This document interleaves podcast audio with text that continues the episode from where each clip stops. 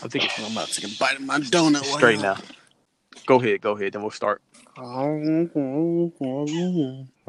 We get a donut from DeLon. Am I yours? Nigga, what? Nigga just asked the question. I'm just curious where he gets his donuts from. I thought we was having coronavirus hate. No. You should be worried about that, though. Listen. You should be worried about that. There's a nice black woman at the front. There's no way she had coronavirus. I'm a Krispy Kreme kind of guy. However, when I was in Oxford, community donuts was hidden. Meal ticket, come up. Still in my liver, real niggas in my condom. Feel hit me back, feel this one with a powder pack. Pill bring me back, feel this one out in California. The blow is good, the hoe is good, the show is good, you know it's good. Cool as me out front, they can't cool stoke. Welcome back to the Pop of the Man podcast. I'm your host, Jay. With me today, I have my always loyal co-host. I have Cord with me. What's up, Cord? Man, what y'all been up to? Missed the NBA. Life been in shambles ever since. We got DeLon with us today. What's up, DeLon? Man, working on the weekend like usual. Y'all don't sound enthusiastic about that. We got... Wait, let's start over. We got to bring some life into it. Okay. Welcome back to working the Pop Man Podcast. Like usual. No. Like usual. Job, niggas. All right, man. We got the homie John with us. What's up, John? I hate Rudy Gobert. My whole gang hate Rudy Gobert. And we have your favorite Suns fan with us. We have Cam. What's up, Cam? Man, y'all already know what it is. Suns Nation.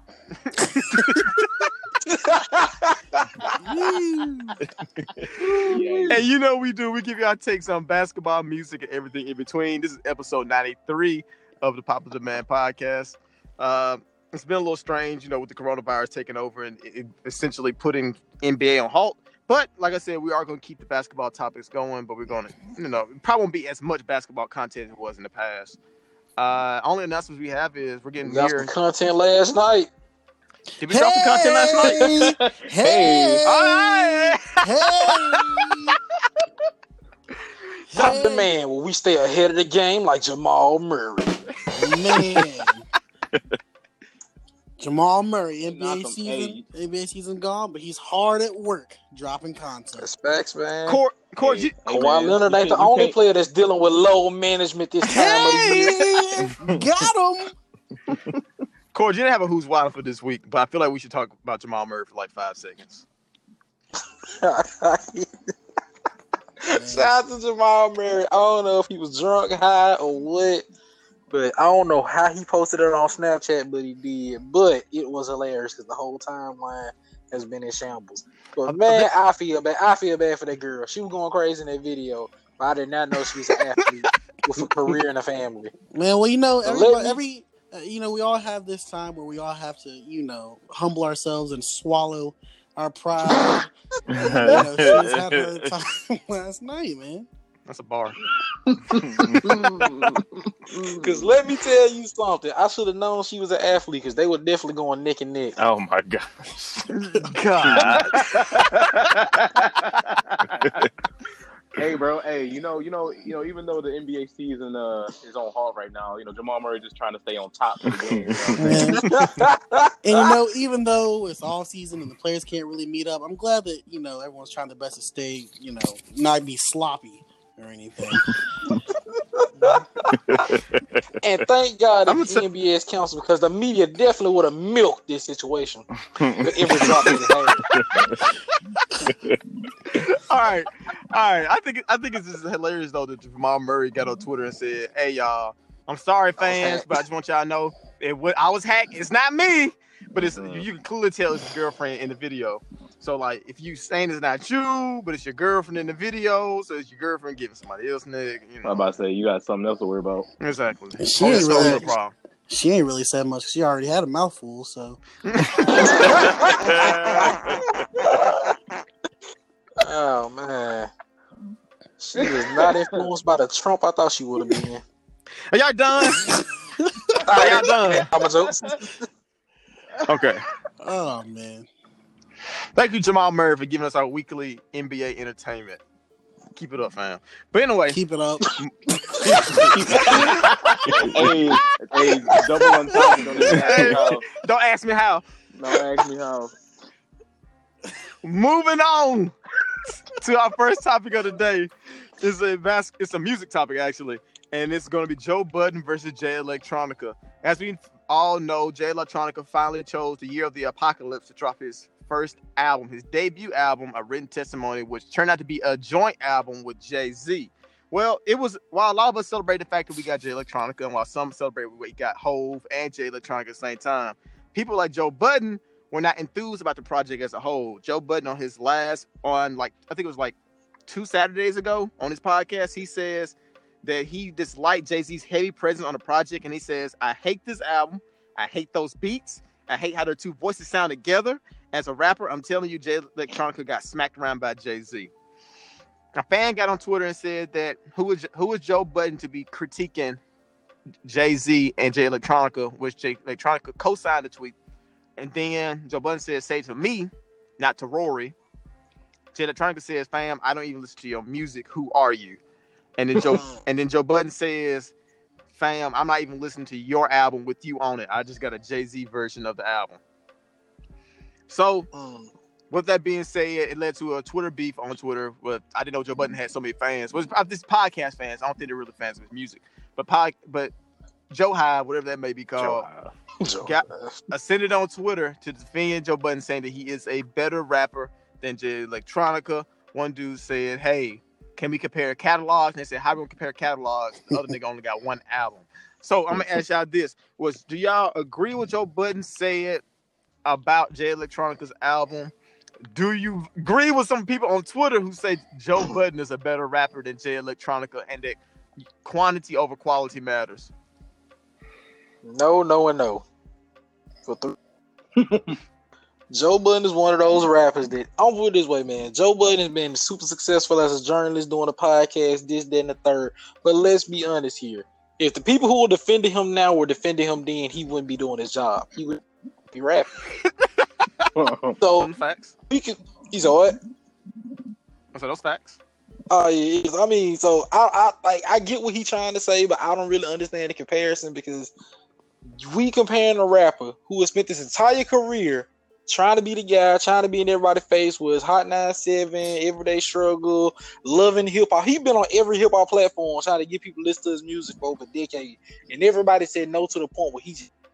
Whereas Jay Electronica has been somebody that we've been begging to go to the studio for a decade. And he finally gave us a project. And the only person who had to complain about it was the guy with music that nobody really wanted to hear like that. So I didn't really understand where he was trying to come from. And to me, it didn't really, I don't know, man. It didn't sound like a valid criticism. It just sounded like it was him saying, oh, if that was me, I would have did this, then the third. If I had a Jay-Z feature on 7 of 12 songs, I would. I think it was just that. I don't really get the point of the beef. Because at the end of the day, ain't neither one of them hopping in the studio to make no diss track. If you damn sure Jay Electronica ain't gonna just go in the studio and voluntarily make new music. Especially for Joe Budden, like ain't nobody going to the studio to be like, oh, let me diss Joe Budden.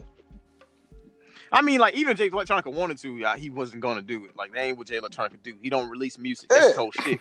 But Joe Budden would go in the studio and release 5-8 songs, you know. That's what Joe Budden does. But, you know, what's the point releasing music to somebody who's not going to respond? But Joe Budden does say that on the next episode after this altercation on TL that he does like Jay Electronica and that he would listen to the next Jay Electronica project. He just felt like it's valid criticism. He felt like Jay Electronica dropped the ball on his first project.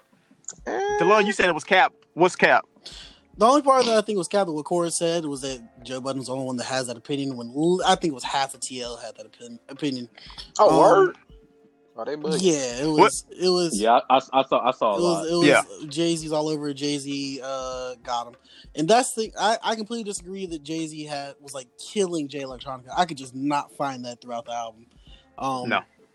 But my thing is, so it's a larger point of like having Jay-Z all over the album. Here's a plug. I have a Jay Electronica, A Written Testimony article review coming this week. And in it, stay tuned for it. And in it, I'm posing the philosophical question, is it Jay Electronica's obligation to you to complete the narrative and just have his solo album just all him, or as an artist to give you the best project and put the best music out. And if that is Jay-Z being on it, then why not give us that? And I'm on the side of, if he wants to be an artist, he wants to put the best music out, not he just has to do this because y'all say he has to do this. So in that regard, I completely disagree with Joe Budden. There's no reason that Jay-Z just shouldn't have been on it. So, yeah, I'm not really feeling Joe's argument. Yeah. Okay. And also, I'm going to say that Jay Electronica is a better rapper, mostly for, like, unique reasons. Like, he uses a lot more words than... He has a larger vocabulary than most other rappers. A lot more intricate wording and cadence patterns. But, yeah, Joe's not just, like, a bad rapper, though. Like, the TL would like to... people either like very extreme with Joe Budden opinions, like either like he is the greatest or he is just like ass. I know about it. And welcome to Twitter. Yeah, that's it. But yeah, like I said, I think Jay Electronica is definitely a better rapper than Joe Budden. And a lot of times when we have these conversations, I like to think to myself, okay, what if we take all of Jay Electronica songs and we get the same number of Joe Budden songs and set them right next to Jay Electronica's music? I think Jay Electronica would win out. Like, if you take the best Joe Budden songs and you compare them to the best Jay Electronica songs, Jay Electronica wins out. And like I said, I'm always a proponent of quality over quantity. Just because you have more music, that don't mean nothing if I want to sit with the other artist's music more than yours. And with that being said, I do agree with Delon about all your points you made about how Jay Electronica is a better rapper than Joe Budden. Joe Budden also just has terrible song structure.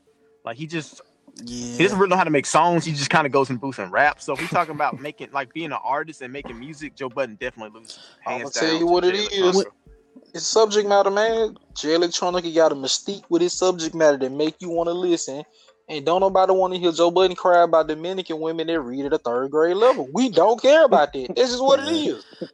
It's like when I listen to a Joe Budden album, I'm like, or a Joe Budden song, I'm like, they should have made this beat and then you rap on it, not them making beat as you're rapping and writing, because then you get like a 60 bar verse, and then like a white woman on the hook, and then like a 60 bar verse. Just let them tell you where your verses are going to be. Just let them tell you. That's a Shady Records. Yeah, that's their blueprint right there. That's how they make their music, and I don't really like it, to be honest with you. Word to the 313. Yeah. So everybody in the 313. Hey, John, calm down now. Calm down. This ain't that. This ain't that. Woo. I like the spirit. But it's like if somebody would have came out and been like, "Oh, Eminem, watch Royce on Bad Meets Evil," it's just a take that like people like it really ain't. It's two great rappers rapping. You're not gonna win every battle, but anybody got washed. I counted one song where Jay had the better verse. I can't remember what song it was. It was in the top half of the album. I counted one. Man, to keep it real with you, it was a lot of moments I was wishing Jay-Z went on the song. That's just me personally. Yeah, and you felt away about Flux Capacitor. Exactly. I thought his verse was better on though. Well, yeah, but that's on. So let's just throw that out. Yeah. Okay. And we gotta remember, he said, "Like Uptown Posse get the gas." So yeah, he lost. But we already kind of discussed this already. We've already talked about how we feel about Jay Electronica having a second person on the album. I just want y'all to take on, is Joe Budden better than Jay Electronica because he put out more music than Jay Electronica? As a journalist, he's better than that. That's not the only thing. Yeah, most definitely. Wait. So, Flux Capacitor or Jerome Rap by Nas? Which one we taking? I'm taking Flux Capacitor. Oh, no comment. I'm taking Flux Capacitor. Hippity da da da da da da da. No, I'm taking Flux Capacitor. Rapping over the backyard against beat. All right. It's time for the bar exam. We haven't done this in a while. Shout out to Daniel for reminding me that we haven't done this in a while. And where it is I'm going to give you some bars. I'm going to give you a list of rappers, and I want y'all to tell me who does the bars belong to. So the first set of bars is, so quit playing before the clip spray him and have his A's M.I.A. like Nick Saban. Was this Joe Budden, Jay Electronica, or Jay-Z? Joe Budden. Perfect. Joe Budden. All right. Excellent. Everybody got around the first try. Okay. The next set of bars. I hate guns like I hate condoms. Don't like the feel to it, but gotta be safe, so I still use it. Was this Joe Budden, Jay Electronica, or Jay-Z? Joe Budden. Jay-Z. I'm gonna say. Say what? It's Joe. That's Joe. That's Budden. A filthy line. It's Joe. That's what gave it away. It's the subject. Okay. It's the subject matter. You can just I got you. Stick to it. Okay. You're a child of destiny. You're the child of my destiny. You're my child with the child from Destiny's Child. Who is this from? Joe Budden, Jay Electronica, Jay-Z. It better be Jay-Z. Cause I hope Joe. I was gonna say. It would have been weird coming from anybody else, unless it's LeBron James. Right. Yeah, that gotta be whole. I just thought it was funny that Jay-Z said that over and over again in the line. But also, that's it for the bar exam. It's pretty low key, pretty straightforward. Hey, double entendre, don't ask me no. I wanted to include some Jay Electronica bars, but all his lyrics include pyramids and UFOs, and them did giveaway from the jump. I was gonna say dead giveaway. Like you were gonna know every time I looked up one of his better bars, even like one of his worst bars, they all pertain to something from Illuminati. Open your third eye, which down doesn't fit Joe Budden or. Oh wait, quick question: did y'all see the South Africa? Wait, did y'all see him get into a Rosenberg? Yeah, I did see that. That was kind of wild. I don't know much about it though. I don't know. I was gonna say somebody going. Pretty much, Jay Electronica hopped on the album and said synagogue of Satan, and Rosenberg was like, "I'm Jewish. I don't know." Anti-Semitic, or you just flexing your rhyme scheme? You gotta explain it to me. I did see that. Well, then, Jay Electronica then retorted that synagogue of Satan is in the Bible, but then Rosenberg retorted that it's in the New Testament, and I'm Jewish, so that don't mean nothing to me. So, like I said, that's a conversation for a completely different podcast. Maybe Delon expands on it in his new article that's coming later this week on the album. We got to call cousin Carl for the answers. Watch out for it. My cousin Carl, because I don't have the answers for that. I ain't gonna lie to you. I'm not going to even try to have a conversation on it because I'm not informed enough to have a conversation on it. So I think it'd be best we move on to the next topic. It's time for the over and under, where we take a artist, musician, a basketball player, team, or anything, and we talk about whether it's overrated or underrated. This is normally DeLon's but he segment, stole my fucking shit. I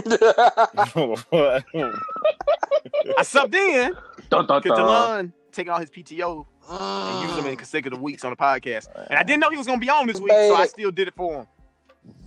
Come on now. So the 360 deal was hit. What that P and PTO stand? Let's go on. Let's go. The over and under for this week is DeMarcus Cousins. DeMarcus Cousins was drafted number 5 in the 2010 draft to the Sacramento Kings. For the 6 seasons that he was a member of the Sacramento Kings, he averaged 23 and 11 with a steal and a block during his first 6 seasons. Despite averaging 27, 3, and 12 one season, he never saw the playoffs. In fact, the Kings only had one season where they won more than 30 games. And that one season they won more than 30 games, they won 33. And that was the year they traded him. Dang. Of course, not all this is his fault because he had a slew of different coaches who were not all that great and coaches that ended up leaving and never getting a job again anywhere else in the NBA, except Mike Malone. I don't know why they fired Mike Malone. Then there's also he had poor management by the team, drafting players that ended up being duds like Nick Stauskas, being Macklemore. Jimmer for dead. They basically kept drafting the exact same position with the exact same player archetype, and they didn't work every time they did it. And they never break any other talent around him. So we'll keep that in mind when we think about how much he was losing with the Sacramento Kings. After being traded to the Pelicans, he maintained his all-star play and helped push them to a playoff appearance. But he ended up rupturing his Achilles towards the latter half of the season and ended up missing the playoffs yet again. So he didn't play the playoffs that year either. But he was playing winning basketball, and the Pelicans were in the playoff picture before he got hurt. He later joined the Warriors after rehab, and he spent the whole year rehabbing, hoping to regain his status as an elite basketball player. I wanted to return in the playoffs with the Warriors and get hurt in the second game, or was it the first game of the playoff series? I think it was the second game of the playoff series. He ended up injuring himself. And didn't play again until the finals, where he had one spectacular game and then a bunch of very bad games in the finals. Granted, he was coming back from injury yet again. He then signs with the Lakers to another minimum deal, hoping to reclaim his status, maybe playing for the Lakers. But then he ended up tearing his ACL during training camp and during the summer, and he ends up missing the entire Lakers season. So keep that in mind. He's also a four-time All-Star, a two-time All-NBA center, and he won Rookie of the Year in his rookie season. Is DeMarcus Cousins overrated or underrated? All right. So two questions before I talk about this. How old is DeMarcus Cousins? I believe he's like 27, 28 now. Okay. And another question, which is kind of off topic. Why hasn't Jimmy Fredette worked in the NBA with the way shooting goes now? Like, I still don't get that. I never really watch him. Because he always played on the Kings, and the Kings were terrible. And the other teams that actually gave him a chance were pretty bad, too. You could blame coaching and misusage of him. I feel like that's an easy thing to do. You could blame that. Or you could just say that he just... I don't know. Sometimes guys just can't translate their talent to the NBA with the better athleticism and defenders in the NBA. But as you said, Cam, it makes zero sense why Jimmy Fredette couldn't stick around in the NBA. I don't really have to answer for that. Yeah. Well, but to get back to the original topic, I would say that DeMarcus Cousins is underrated, and the reason I would say that he's underrated is because I feel like the people don't truly appreciate how dominant DeMarcus Cousins was when he was like actually healthy. And the thing is, like, right now, if he's 28, 27, this will probably be the prime years of his career, where his game will be the most refined. So if he can ever, and I don't know if he'll ever be able to get back to the level that he was, but if he can ever get back to that point, I feel like DeMarcus Cousins, like, he was Joel Embiid before Embiid. Like, he was that dominant, and like, and he was that good. So I definitely think he's underrated. At least on offensive end. Defensive end, no, he was kind of perceived. He ended up becoming he seemed like he was kind of finally making strides on the defensive end when he joined the Pelicans, but after tearing his Achilles, he seemed to be a lot slower when he was with the Warriors, and pretty much he was just letting any guard drive to the rim and pick and roll. He was getting destroyed there. So it's already kind of clear he won't be the same player. It's hard to be the same player after an Achilles tear or ACL. I will, though, agree with you, Cam. I feel like DeMarcus Cousins was underrated for a majority of his career as a member of the Kings. Like I said, a lot of times when people looked at DeMarcus Cousins, they looked at the Kings record and blamed it all on him. Because while he was a hothead who frequently did things that was detrimental to the team, he did a lot of good, and he made a lot of right decisions on the court, and he played winning basketball. It's just that the rest of his team sucked, management sucked, coaches sucked. You had to be a transcendent player to overcome all that and push your team to the playoffs. And I feel like his record ended up causing people to underrate how good he was. I feel like he came a little overrated, just a tad overrated, when people start talking about how he can impact the game once he comes back. But that's only because people aren't factoring in his injury and how hard it is to be effective after that. But for a majority of his career, especially as a big man, is that for 7-footer with his weight to be able to move again after ruptured Achilles? That's asking a lot. So I think majority of his career he spent being underrated. I'd agree. Y'all hit the main points, but DeMarcus Cousins used to be like one of my favorite players. Like you said, like he was like one of like those first bigs who could like he was kind of like he's kind of like a cat archetype. Like he's a guy who's a beast down low. He can get almost any shot he wants with both like power and finesse, and he can shoot from the outside. And he only got better at that. As he progressed in his career, as we saw a lot more when he was playing with Anthony Davis in New Orleans. But yeah, it's like when he was in Sacramento, it's like we all know how terrible that management and like Vlade Divac are. That front office is god awful. His best teammate was in Isaiah Thomas, who, you know, no offense to Isaiah, but like this is Isaiah Thomas before he went to Boston. So, you know, this is Isaiah before he was like in his final form, you know what I mean? Like before he hit his peak. So if that's your best teammate and, you know, like, and he coming off the bench, it's like that really just shows you, you know, how much of the heavy lifting that he had to do. And I really feel bad for him because he really has gotten like crap hand dealt to him for most of his career. Like I remember when he got traded, you know, he had a interview and he was like, I love Sacramento, you know. Sacramento fans really embraced him, even though, you know, he was a hothead. But, you know, he's a hothead. That's the type of person he is. But it's kind of hard not to be a hothead when you in the situation that he was. You know, I feel like if he was in a better situation, I feel like he wouldn't have as big as that connotation of being like a locker room cancer type of guy. Because I don't think anybody in New Orleans ever said a bad word about him because he was happy. You know, he was winning. He had a great teammate in AD, so it's like when you know, it's obviously better for a person when you're in a better situation. And then when he went to New Orleans, you know, we saw he was hooping. He expanded his game a little bit. Yeah. He was we saw he was a lot better for underrated passer. We saw him in Sacramento. So I feel bad because, like, you know, now he's got all these recurring like leg injuries, and that's already it's hard enough just in general to come back from those injuries. Like they say that's one of the, like an ACL is like one of the hardest, you know, to come back from. And like he already damn near 7 feet tall, and you know he ain't a skinny dude, you know what I'm saying? So it's like like I said, he's just been dealt a crap hand for most of his career. So I definitely would say he's definitely underrated, but it's not. He's becoming a pretty lethal 3-point shooter too. And that season where he got traded, he was shooting like 5 threes a game. He was shooting like 37% to 38% on threes in that season. He was really like, he could kill you on the inside and outside, man. He was dominating it almost every facet while being a pretty great, while being a pretty good passer too. Like the 4-5 passing between him and AD, sublime. I can't guess how old he was. He was 28 during the 2018 through 2019 season. So I have to assume he turned 29 through 2019 to 20 season, which means the next season he'll probably be 30. So he's leaving that prime now, which would have been prime because he's been robbed of injuries during these some supposed to been his best years of his career. I have serious doubts that he can rebound from this. I'll go ahead and say that right now because, like I said, I just think about how hard it was for previous great players to bounce back from it. I'd be surprised to see that he's an exception when you think about how big and tall he is. Yeah. But shout out to DeMarcus Cousins for a very underrated career. He was an entertaining player. Facts. Although he fought the Clippers. He hated the Clippers. He despised the Clippers. He really did. But all right, moving on to the next topic.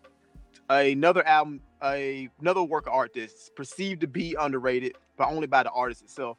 Schoolboy Q did an interview where he talked about Crash Talk and tried to get us all on his side again. He doubled down by saying that he believed Crash Talk is his best work. He went on to say that he believed Crash Talk is better than Blank Face, and he said that only these nerds and white people think that Blank Face is better than Crash Talk. He says that he is in a different space. He can't keep making the same album, and this is. And he said that Crash Talk is the next step in a natural progression as for him as an artist. With that being said, were we being nerdy and white by dissing Crash Talk and not and liking Blank Face more? Were we too harsh on this album? No. You heard Crash Talk. I heard Crash Talk. We got ears. We heard that music. We got that project. All right, man. Can I get on going a little rant for us? I'm tired of rappers. He's a hip-hop artist. I get so tired of them when they music doing good and they selling and they getting good reviews in the third. Everything cool. The moment it don't go the way they want to go, oh, it's the way people, they not real hip hop down. I know. Look. These are people who supporting your music. And on top of that, everybody, like, it wasn't just white people who said the album was bad. We all said the project was bad. Everybody on this podcast is black. And we all said the project was bad. Everybody I know who listened to it said it was a horrible project. It ain't no excuse, no complaints. You can't do nothing, can't say nothing. If this the music you gonna make for the rest of your career, God bless you. I don't want no parts of it. But we ain't finna sit here and just blame one specific group of hip-hop critics for saying that a universally panned album was bad. Everybody said the lackluster, and I ain't gonna say they had no meaning to it. It didn't really reach people. The tracks that was supposed to be fun wasn't really fun, and then the single wasn't even hitting. Like, how you come out with a single for the project? If I'm Schoolboy Q, I leave it alone. I never mention the album again because nobody never want to hear it again. And to top it all off, Blank Face is just really good. Like, it maybe it wasn't the best of him, but that just means, you know, everybody else is better judge your music than you, I guess. It's kind of scary. It's kind of scary to see an artist who, you know, he's doubled down on talking about one of his best projects and saying, hey, it ain't as good as this project, which everybody deemed bad. Makes me kind of worried about what his next album is going to be like. I'm not excited for Schoolboy Q's next album for that simple fact that he's not able to own up and admit that maybe they own something. Everybody loved my first album. Everybody loved my second album. They don't like the third one. Well, fuck them, man. I was right about what I said. But I can admit, I don't mind him saying that he feels like that's the better album. But to call out the fans who said they liked Blank Face, I think that was. And I'm gonna say this. To be honest with you, you kind of kid me about these rappers. They gotta realize those are the people who really with your music. Like, I think who was it? Was it Bill the Butcher? Because the thing is. Because he was like, man, I don't make music. Yeah, so it was like White Hills or something like that. And everybody was like, is it? He said for nerds. He said for nerds. Like, is anybody going to tell him? Is anybody going to explain this to him? Like, who you think listening to your music? Like, it ain't. I'm saying this. If a lot of white people loved it the way they said it would, they actually would be selling. Like, let's think about it. Like, that's why Oxymoron did so well. Exactly. Love the hell out that album. Like I'm saying, like, man, don't do that. That's all I'm saying. You can't be talking down on your fans for supporting your music. That's just kind of his ass backwards. Oh yeah, I forgot to bring this up earlier. Did you know that this is kind of off topic, but did y'all know that A Written Testimony did 31,000 copies in the first week? Shout out to Jay Lick. That's it. The way that TL was telling, it was like the number one topic on Twitter for like 3 days. It really was. I have thoughts. I thought it at least sold 100. Yeah, I'm not surprised. Well, I kind of am for the same fact that with it being kind of like with Jay-Z, yeah. I would have thought there would be. My thing is, I think that Jay Electronica album is like the stereotype that they say like J. Cole is. I don't believe it's for J. Cole, but I believe it could be for that Jay Electronica album. Like, you gotta be a certain level of like, that kind of shit. Intelligent. Because I can understand everybody said Jay Electronica album once, but that nigga was talking some talk. I'm gonna keep it real with you. If you don't know who Farrakhan is, you ain't never heard of Mama. Oh yeah, you don't know about no Black Israelites, no Anunnaki flow, nothing. You ain't never touching that album again. Like, I enjoy having Wikipedia open as I listen to music. Niggas don't like having Wikipedia open as I listen to music. I watch enough wild stuff on YouTube. I know what he's talking about. Encyclopedias and dictionaries. It's just the hype of Jay Electronica finally releasing the album, meeting the hype of it being a joint project with Jay-Z. I thought that combined hype would produce greater numbers. Apparently, I was wrong. I probably overestimated Jay Electronica's hype to begin with. Or maybe Uzi Part 2 dropping on the same day. Kind of damper. Uzi missed a lot of people first weeks up. Man. Hey, I got a hot take for the episode. Cord knows. Hey, go on do it. Well, let's move on. Let's wait. Okay, we'll see. I can't wait to see what this is about. But yeah, it's Schoolboy Q. Stop complaining, fam. Shut up and dribble. Just gonna make more music, man. You don't gotta keep defending this album. Shut up and dribble. You ain't gotta keep defending this album, fam. Just make something. Just keep performing if you like it, and there's fans that do like it. Like, yeah, but the thing is, there's fans that do like it. So why are you so mad? Because he knows it's right. Just going on about your day. I don't keep real with you, fam. Only a certain type of artist. Like, we only see this happen every now and then, and every example is a very bad album. I'm just saying. But all right. Moving on to the next topic. It's time for Around the Sun. We haven't had this topic in a while. Hosted by Cam. Hey. Where he takes us around the world and we talk about things outside of basketball and music for a change. So, Cam, what do you have for us today to discuss? You know, before I get started, I think it's quite ironic that the name of this segment is Around the Sun. And, you know, I am the Sun's Nation. What's the word I'm looking for? Ambassador. Very, very, very enlightening. Yeah. That's the point, Cam. I thought that was the point. Cam, did you not? I thought that was the point. It was a part of it, but not the whole thing. Boo. Okay. But regardless of all that, so the coronavirus has basically wiped out all of sports except for one league that is continuing to go on. And that's WWE. The NFL, and they are okay. Well, yeah, not them, but the NFL. And it is the offseason for NFL, and right now, free agency is going on. And from my recollection, and from a lot of people's recollection, this has been the craziest NFL offseason in probably in modern day history, and probably in history in general. So what I'll do is I'll give you guys 4 different free agency moves, and well, not even necessarily free agency moves, but just moves that have happened in the NFL this offseason so far, and I'll ask you guys which one has been the most shocking to you. So the first one that I'll bring up is probably the most obvious. Tom Brady going to the Tampa Bay Buccaneers. He's played 20 seasons for the New England Patriots. Probably, to most people, probably the greatest quarterback of all time. 6 Super Bowl rings, 9 Super Bowl appearances, and a lot of other statistics. But yeah, so that's the first one I'm going to ask you. That's the first one. Second one is DeAndre Hopkins getting traded to the Arizona Cardinals. I think a lot of stuff happened. Partially, Bill O'Brien is the coach and the GM for the Houston Texans, and not a very good GM.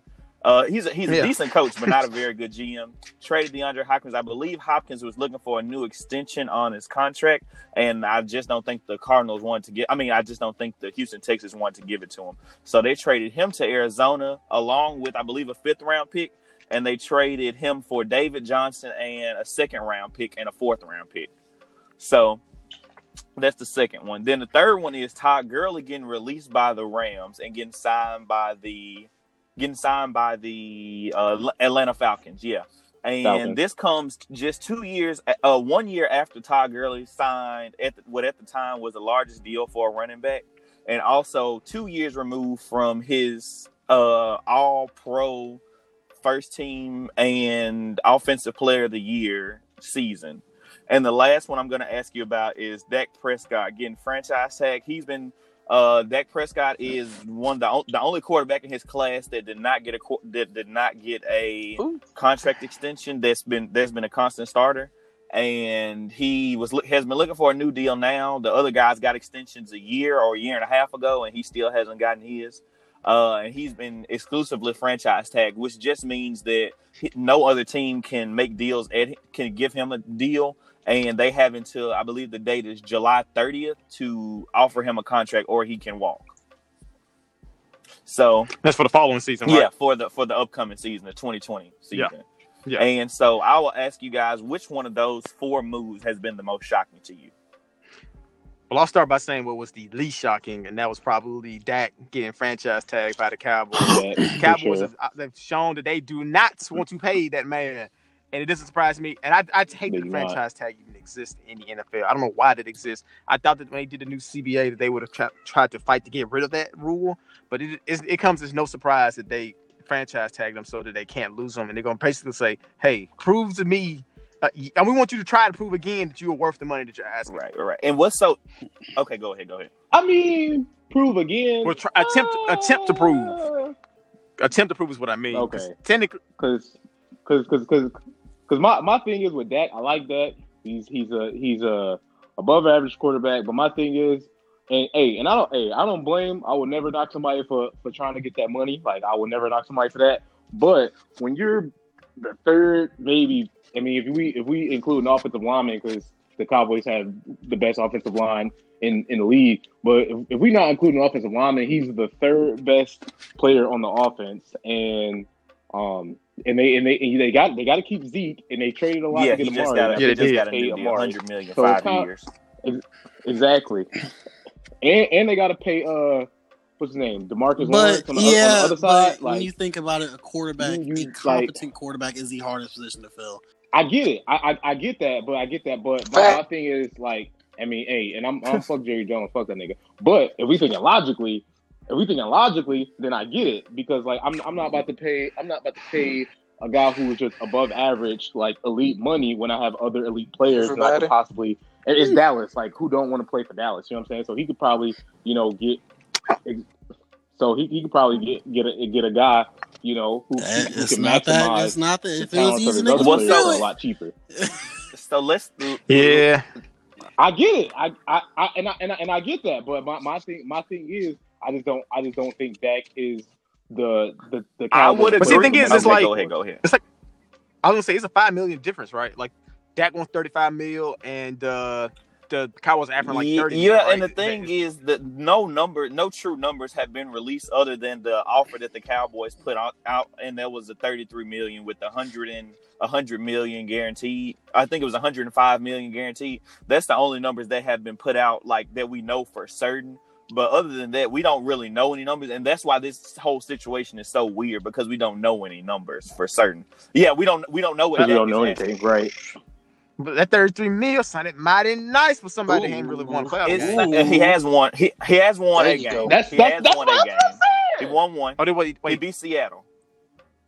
Oh, that's wait. Damn. Yeah, they beat Seattle, and then they lost to the Rams the following in the. It wasn't the divisional round. It was. Wait, was it? Yeah, it was the divisional round. They lost to. Yeah. But okay, so the thing about what y'all saying about Dak makes sense. But the only thing is that, like, I agree with what you're saying, John. It is hard to pay somebody who's just an above average quarterback.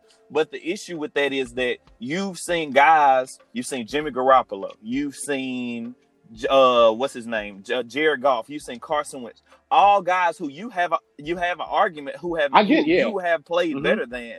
You've seen them get paid. And you're like, sure. All right, what's the holdup? What's the holdup? Jerry, Steven? My thing is, what's it? I get that, but the teams are structured different. And with the Rams, they just released Todd Gurley, so that goes into that point too. But the thing is with the Niners, it's like, I mean, I feel like they kind of jumped the gun with Jimmy Garoppolo, but at the same time, they. If Bill Belichick see you as that next big thing, because we all know how much Belichick wanted Garoppolo before they traded him over there. So I feel like they were kind of like, okay, if Belichick, the greatest coach of all time, see you as that dude to replace Tom Brady, then they kind of went with that. And plus, they don't have a lot of money. They don't have a lot of money in like on the offensive side of that team, because a lot of their guys are young, and like most of their best players are like under rookie contracts right now. So they're kind of like in win now mode. So they're like, all right, we're gonna pay, we're gonna get our $1 million man to run the offense, and they got that stout defense, and like their offense, like just and they got that tandem of running back. So like for me, like to your point, it's all about team structure. And you know what I mean? I'll say this for Jared Goff's defense, even though he's not the reason that the Rams got to the Super Bowl, he's a Super Bowl. He participated in the Super Bowl as a quarterback, and that's why they paid him. Like he got all the way there, and that's why they paid the guy. Exactly. He did his job. He wasn't. Wentz is a different story, because while he was kind of like an MVP caliber player, he's had multiple injuries. It's kind of weird. He still got that money, but basically he got paid for what he did and not for what he was possibly going to continue doing. So yeah, Wentz is the the bigger question mark when Dak looks out the field, say, oh well, Jimmy Garoppolo. He look out the field and say, why I didn't get paid? Look, man, Dak Prescott looks over to Zeke Elliott, looks at them and says, Jerry Jones, y'all got 3 years before this nigga doesn't matter anymore. Y'all better pay me if y'all want to win this fucking Super Bowl.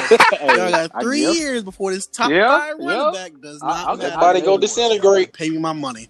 Maybe not even three. You see, maybe not even three, because look at what happened to Todd Gurley. And I still to this day still don't completely understand how NFL it's contracts work out. As soon as the season starts, that everybody gets their paycheck on that day. That's the bonus check, blah blah blah. As soon as the first day of free agency starts, that's when everybody's paid. So if you cut everybody before that day, you don't have to pay that contract. Whereas in the NBA, if you cut them, you got to pay them. Right. But had like a $10 million bonus about to hit, which also affects the cap. So if you don't cut these boys, everybody, and that's why everything in the NFL always happens like 1 or 2 days. You got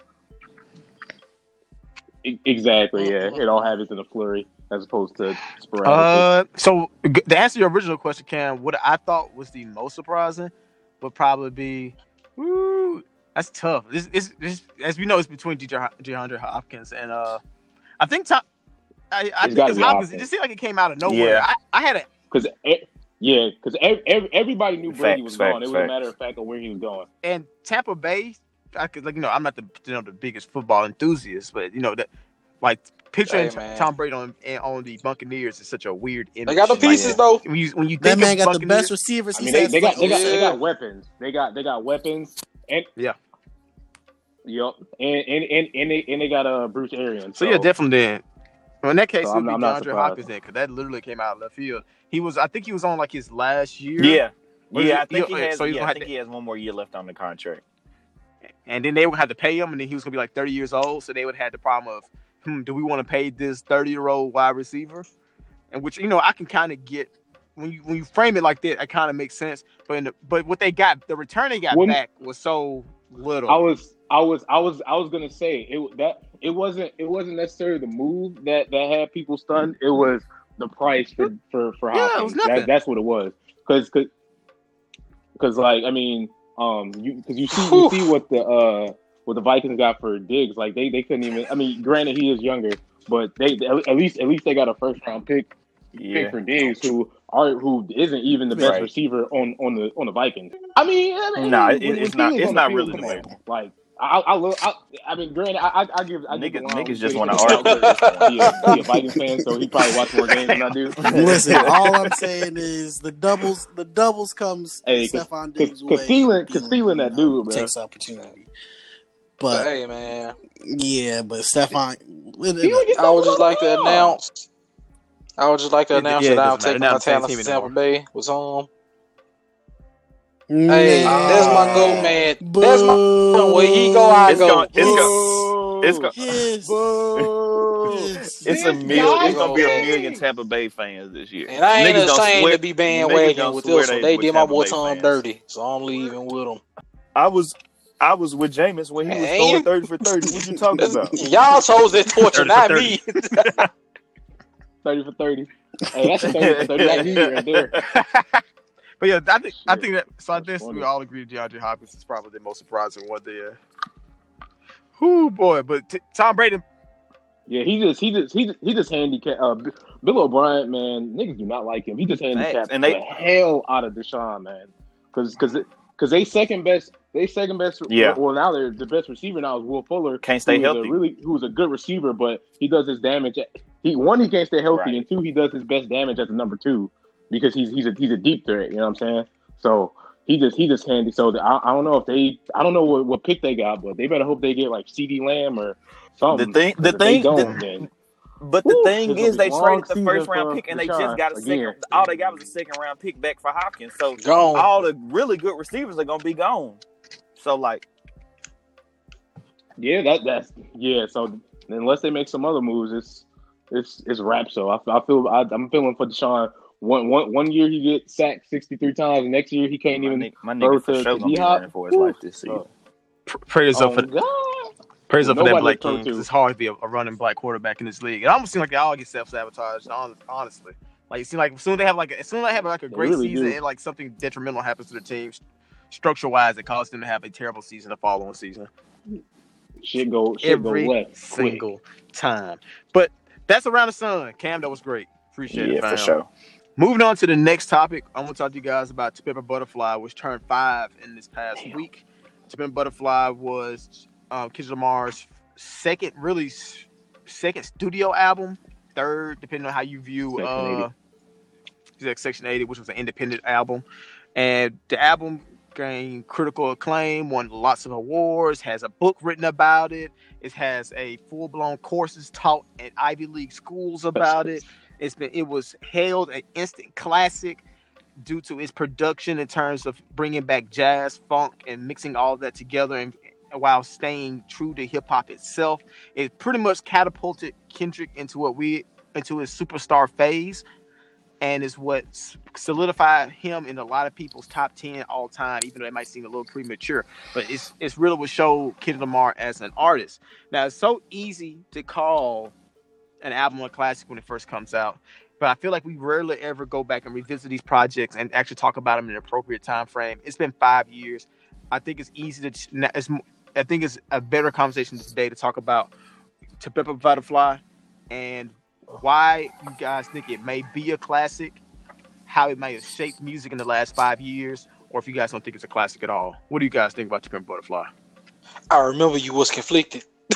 I just had to say that. Hey man, I was there from the moment I heard it. I knew it was going to be something special. Even leading up to it, it was one of them projects heavily anticipated.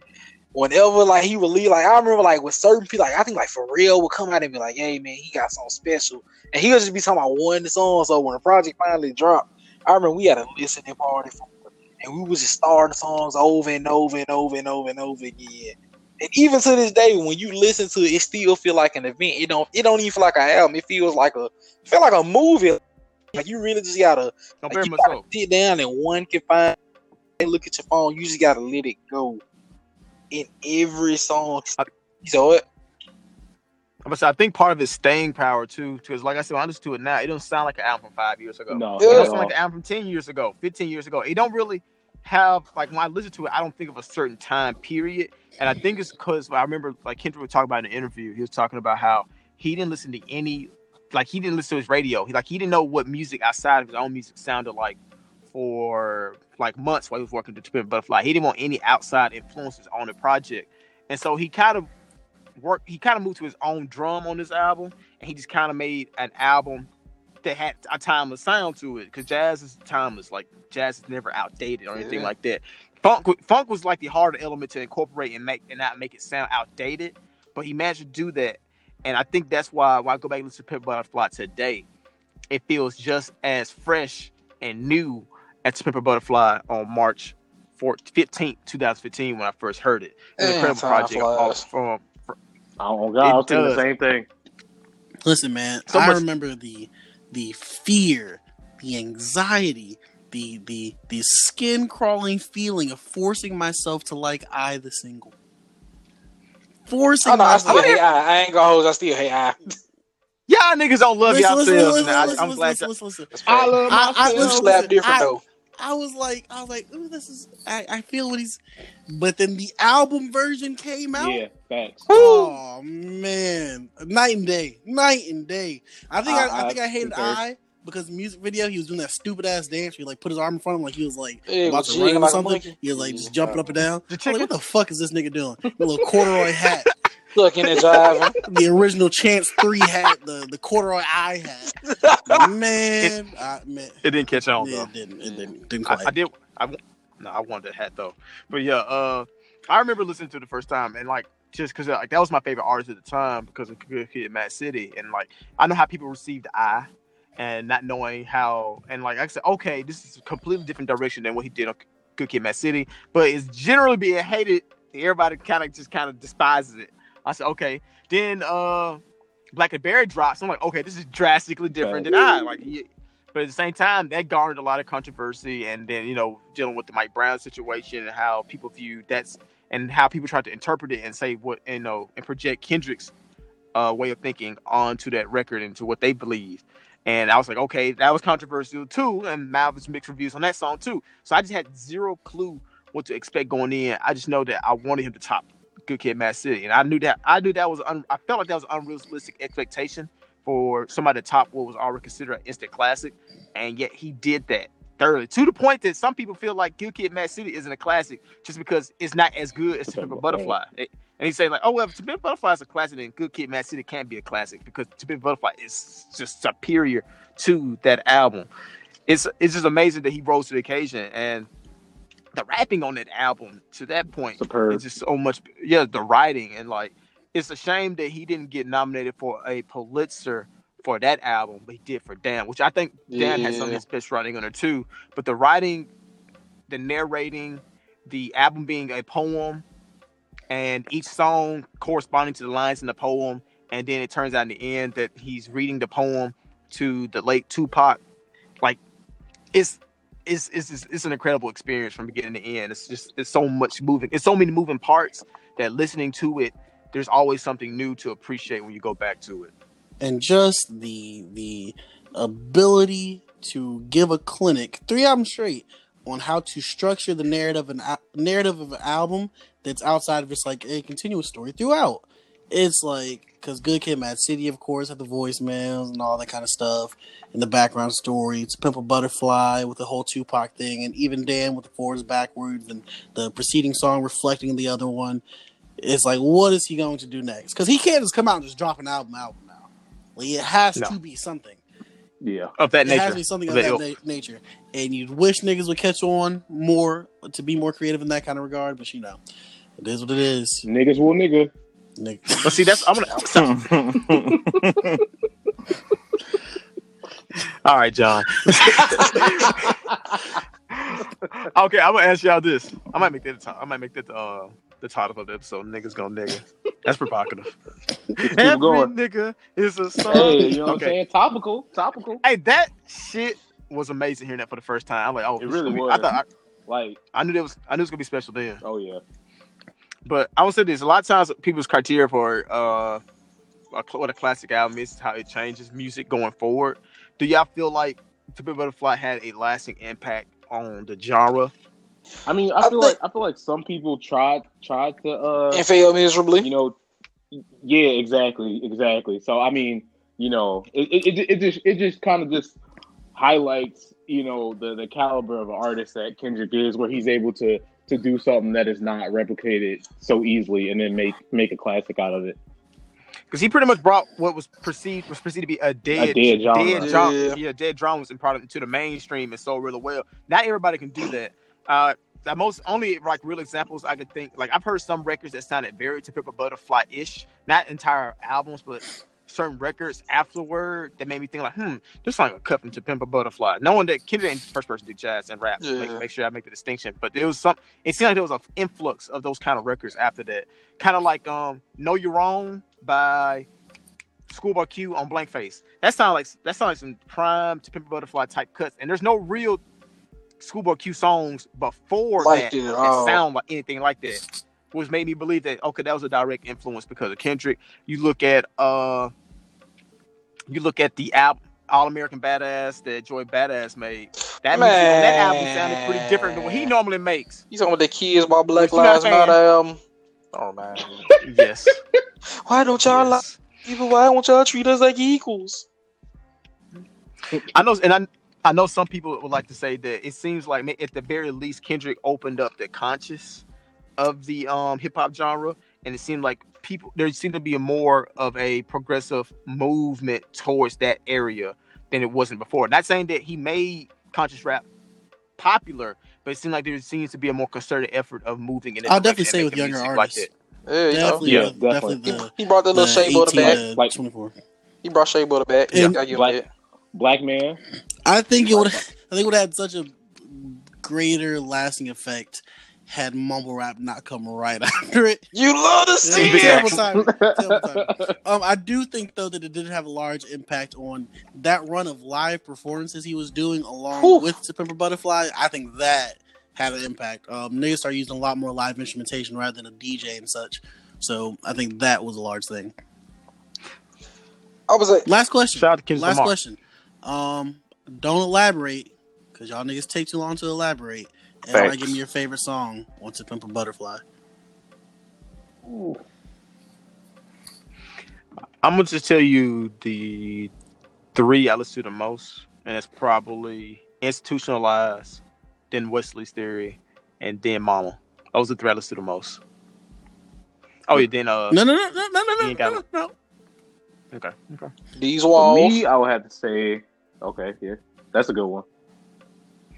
I would say How Much a Dollar Cost and Wesley's Theory and Mortal Man. Those are my 3. Mortal Man, How Much a Dollar Cost, and Wesley's Theory. What about you, DeLon? I'll say How Much a Dollar Cost. If I could only listen to Complexion or Mortal Man, I think I go with Complexion. This dick ain't free. I'm keeping it free. Not that one. I wasn't feeling Wesley's Theory. The one he was talking to the devil every time.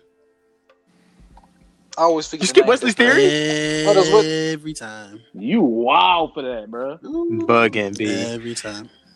I forgot about You Ain't Gotta Lie. I love this. Yeah, You Ain't Gotta Lie to kick it, my nigga. What about you, Kev? I think I'm going to go with All Right. We going to be all right. Nah, I'm just kidding. Wait, actually. Oh. No, amazing. No, I think that's probably my favorite one on there. I know it's the the typical answer, but Nah, nigga, own your shit, nigga. Own your shit. There ain't nothing wrong with that, my nigga. Hey. If it changed your life, it's an incredible record. It's popular for a reason, my nigga. I love facts. I love From the Hook and his rapping on this song. It's, it just happened to be a single. It's a great single, right? I actually did have one question. Were Untitled Unmastered, were those throwaways only from To Pimp a Butterfly? I think yes. I think one was right before. I think one was towards the end of Good Kid, M.A.A.D City run. Okay, because man, that to me that's crazy. He literally that whole it's not even a project. It's literally just throwaways. Yeah. And he was like, "Here, y'all niggas had this." And I know a couple of them were sample issues. True. Yeah. Issues. I know because Kendrick's very particular about his music, and he just said it in the past that every time you see 15 songs from me on the album, there's probably 60 more. So it makes me wonder what kind of songs that didn't make Good Kid, M.A.A.D City. Right. We never heard that, and Damn too. We don't know what songs were made for Damn, and we probably never hear those. We got treated well by getting to hear Untitled Unmastered. We did. We really did. Especially to that point, what you said, that's. The fact that he put, because how many tracks is on there? Eight? Yeah, I think so. Getting eight. So I'm that's because that he keeps a lot of his things that if he's not gonna release it, he's gonna keep that. He's gonna keep it in the vault. So big ups to him for giving those a couple of those tracks. Shout out to Kid Out. Hopefully we're waiting for the next album. Phone. It won't be long. All right. I want to talk to you guys next about NBA leaders. We're going to swing back to the NBA. Wait. Jamal Murray got Top on the phone. Topical. Yeah! Topical. That's a bar, Delon. But moving on to the next topic, I want to talk to you guys about NBA leaders and guys who do the best job of improving the cast around them. For a lot of people... So, basically talking about guys who make their teams better.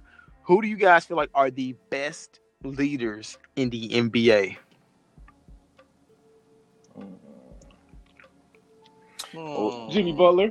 Who said Jimmy Butler? By fire. Nobody. Take a swing. Only the strong survive. Hey, you know what I'm saying? Hey, he had to show niggas who ain't cut from the same cloth, you feel me? Hey, man. He got a team full of young players going to the playoffs, so say what you want about him. It worked. It took three tries, but it worked. Is anybody going to the playoffs? How about Flyers? Well, let's not talk about him being the best leader since it took him three tries to finally get it right. Yeesh. And when you really think about it, do we credit Jimmy Butler or do we credit the organization that has the culture that it's been put in place well before Jimmy Butler got there? I'm gonna say, in his defense, he tried to bring culture to different teams and it didn't work. Yeah, he tried to bring his culture, and they didn't, they rejected this shit. But I'm gonna say this, for instance, how different, and where are they now? How different is my culture from the year before? Wait, what? Is it really that different? I mean, how different is the Miami Heat's culture from the year before? It's just they got better players. Playoffs. That's they got better players. I mean, that's true, but at the same time, those guys got to perform. They got to perform together. That's facts, man. Yeah, a lot of those guys are young too. They clumped up Giannis. That's a win in my eyes. They got rid of Hassan Whiteside. That's probably the biggest plus for that team. But as much as I don't want to admit it, shout out to Jaquez. I gotta go with CP3. I hate how much Jaquez likes CP3, but he always gets he gets proven right every time he makes an argument for him. because like no one at all thought that the Thunder were going to be what they were. I don't know what to say this past season, but like no one thought that the Thunder were going to be as good as they are, and like they are literally in the playoff hunt, and like not even in the hunt, like they pretty much got a solidified spot in the playoffs. And like they were in there. Yeah. Like the way he's been able to take it, like he, and the thing is he's gone from the Clippers where he had two great big men to the Rockets where he had to be second. Okay. But then he's gone to the Rockets where he had this weird team where they were like basically four out in Clint Capella, and he had to be second fiddle to Chris Paul to James Harden. And now he's on the Thunder where he's got two other point guards when that's the best lineup on the floor. Like he's so good at change, like taking the situation he's in and just maximizing it. I gotta say Chris Paul is one of the best leaders. Most definitely. And then you even take it back to like when you think about where the Clippers were before he came and how he instantly elevated that team from that point on. And then you look at like the Hornets and how he elevated that franchise from the moment he became himself. Right. That's a born leader, and he generally, when people listen, things go right. You know, there's been some conflict over the years because not everybody's going to always agree with you. Right. And I think if you just point at that and you realize that not everybody's always going to agree with you. For that, I want to say LeBron. For most of my life, I thought LeBron was kind of like the ultimate leader. He seemed like almost all his teammates rallied behind him and were ready, to go to war with him. I kind of started to feel less that way when he was kind of like passively tweeting about Kyrie and Kevin Love, saying how he wish he had a more John Stockton and Karl Malone big man on his team. I thought that was kind of wild, and like kind of like how you kind of made that the letter saying I can't wait to go to work with these guys, but he left Wiggins and Waiters out and they got traded. How he was kind of lying to those young guys, saying like, "That's your brother." These are all hilarious examples of LeBron's leadership. No, exactly, they are, and like, it's funny, and that's what makes me keep saying he's the best leader.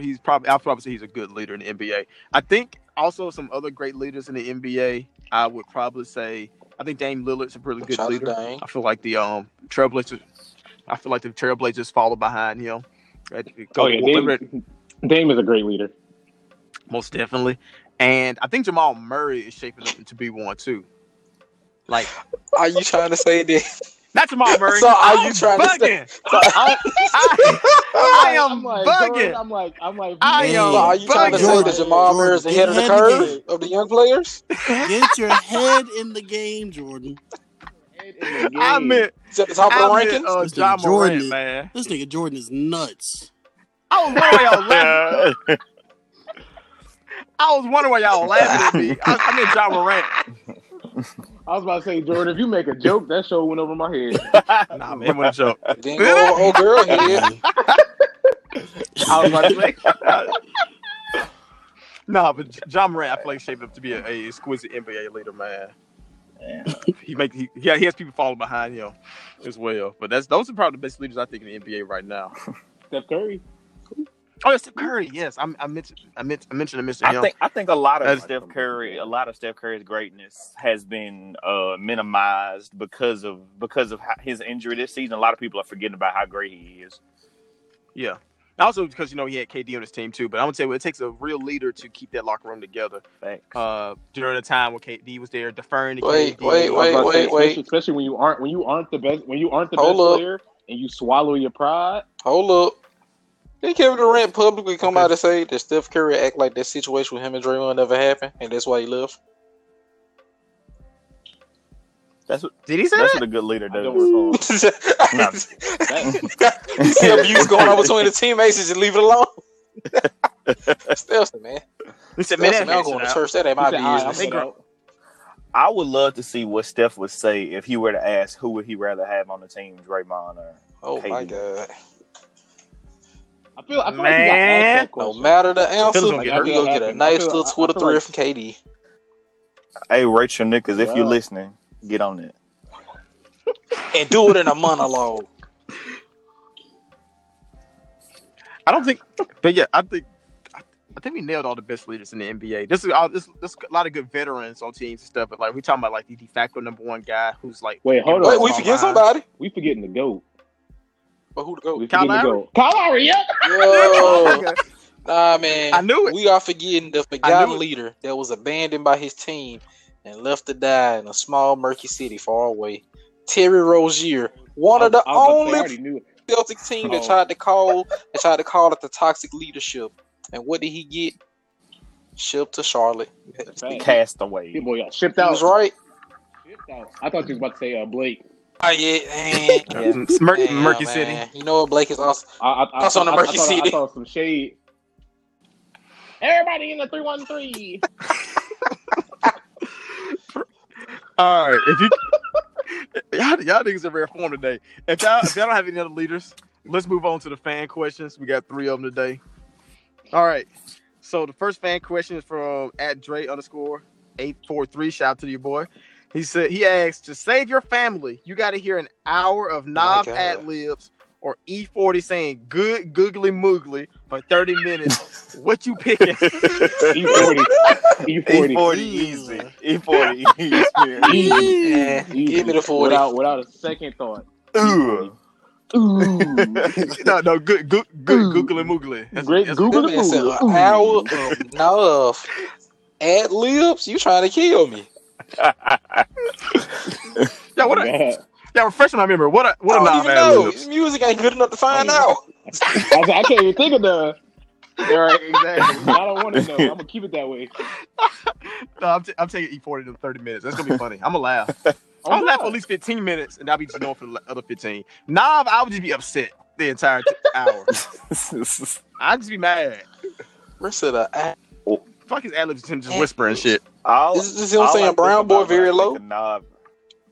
I was about to just repeating the last word of every line. Rolly up on my red.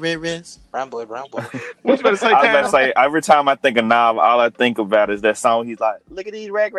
Like that's all I think about. Yeah, that song. How did you hold on that one line? He was saying like the brown boy back. He's like tap tap tap. Hey, man, at least he acknowledged the fact that he fell off. Yeah. Damn, he did. He back. How you fall off there, man? Anyway, moving on to the next question is from _D Tamins, and he says, "You got a 4-hour car ride. Your phone is on 1%. There's two CDs in the whip. One of them is a bootleg Ice JJ Fish record. The other one's a bootleg Fitty Tyson record. You can't turn hold on now. Y'all ain't about to listen. Y'all keep trying to get us in these torture questions, but y'all ain't about to disrespect the young god Ice JJ. Hey, Ice JJ Fish, that's what y'all about to do. I was about to say something to you can't. Y'all ain't about to do that. You can't turn the radio off because it's broken and stuck on the same polka song on loop. What you listening to? God. Ice JJ Fish, easy. Ice JJ, that's easy.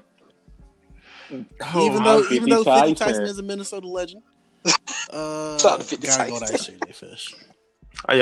Hey man, I'm Fitty Tyson. He's that like. That. Hey man, Ice JJ Fish gave us hits, man. We gotta respect it. I'm gonna swing you a lot more. I was about to say that was very anticlimactic. He had pulled up. He was like, bro, he gave us Beyonce remix, and gave us the Rugged Stuck His Bone remix, and we forgetting his best song in my personal opinion. I'm Happy with Tyler the Creator. Y'all remember that? I do. Yeah. Hey man, that was 5 verse. Bring that on YouTube. Well, shout out to I'm Fitty Tyson. I'm also taking Ice JJ Fish because I've actually listened to Ice JJ Fish for fun before, so I feel like that'd be a very. I'm finna listen to Ice JJ Fish right now. Corey, you don't have to do that, but I do. There is no need. Self-loathing in full effect. Oh boy, they're gonna quarantine us. Ice JJ Fish. Our last question of the afternoon. What classic sporting event game would you like ESPN to show a rerun of while we're on lockdown? Oh, Los Angeles Clippers, Memphis Grizzlies, Game 1 when the Clippers came back from a 20-point deficit. I forgot what year it was. Ah, I remember that. Because I went to sleep and missed the second. Or how about that classic when Josh Smith when Brazy on the Clippers when he was on the Rockets. Sheesh. John, please don't do that. John, please don't do that. I'm sorry. Traumatic. There's no need for that, man. Like. I'm sorry, low blow. Very, very much so. I think since Kobe's passing, I think that it would be nice if we were to put like all his best games, like Kobe's greatest moments, and like you could get away with it now for real because there's literally nothing else on TV for ESPN. Like you could just air all of his best games every other night, and going from when he dropped 81, the finals against the Celtics when he won. The games with him and Shaq together. Just throw all that shit on TV. Throw all those classic games on TV, and we just like live out Kobe's. And you could like schedule like so. Tonight we're gonna say first game that Kobe ever played in. First time Kobe ever scored 40. And like you could just schedule it like every other day, and you announce, hey, this is the next part of Kobe's career we're gonna watch tonight as a family. And I feel like that'd be cool. I feel like everybody would tune in. Like damn, it's gonna be like we're reliving Kobe's career over the course of the month. And I think that'd be dope. I just thought about something so sad because the last time, because I was going to say the 04 Pistons, you know what I'm saying, were to my city. So I just thought about that. If I play that, I have to watch Kobe fail. And that was a great series. Nah, we ain't going to air that one, though. That's a great series, yeah. Though. It was. I was about to say, I'm just going to kind of go off something you said, Jordan. And I wasn't going to necessarily say something that dealt with Kobe, but I was going to say the Lin Sanity era. Like when Jeremy Lin like just went off, that was fun. But like that was a fun set of games. Though. But like, and I distinctly remember because that's like I won't say that's when I like started really, really watching basketball heavy.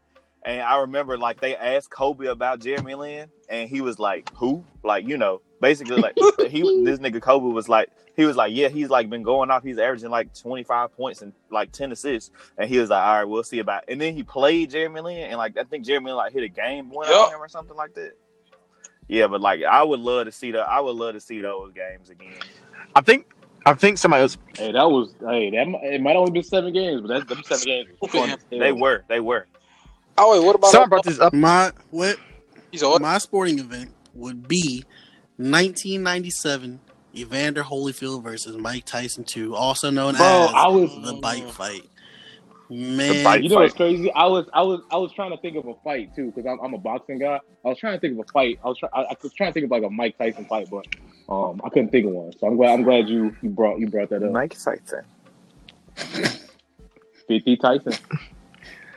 Oh man, but that's all the questions we have. You guys got any closing thoughts for the podcast? Yes.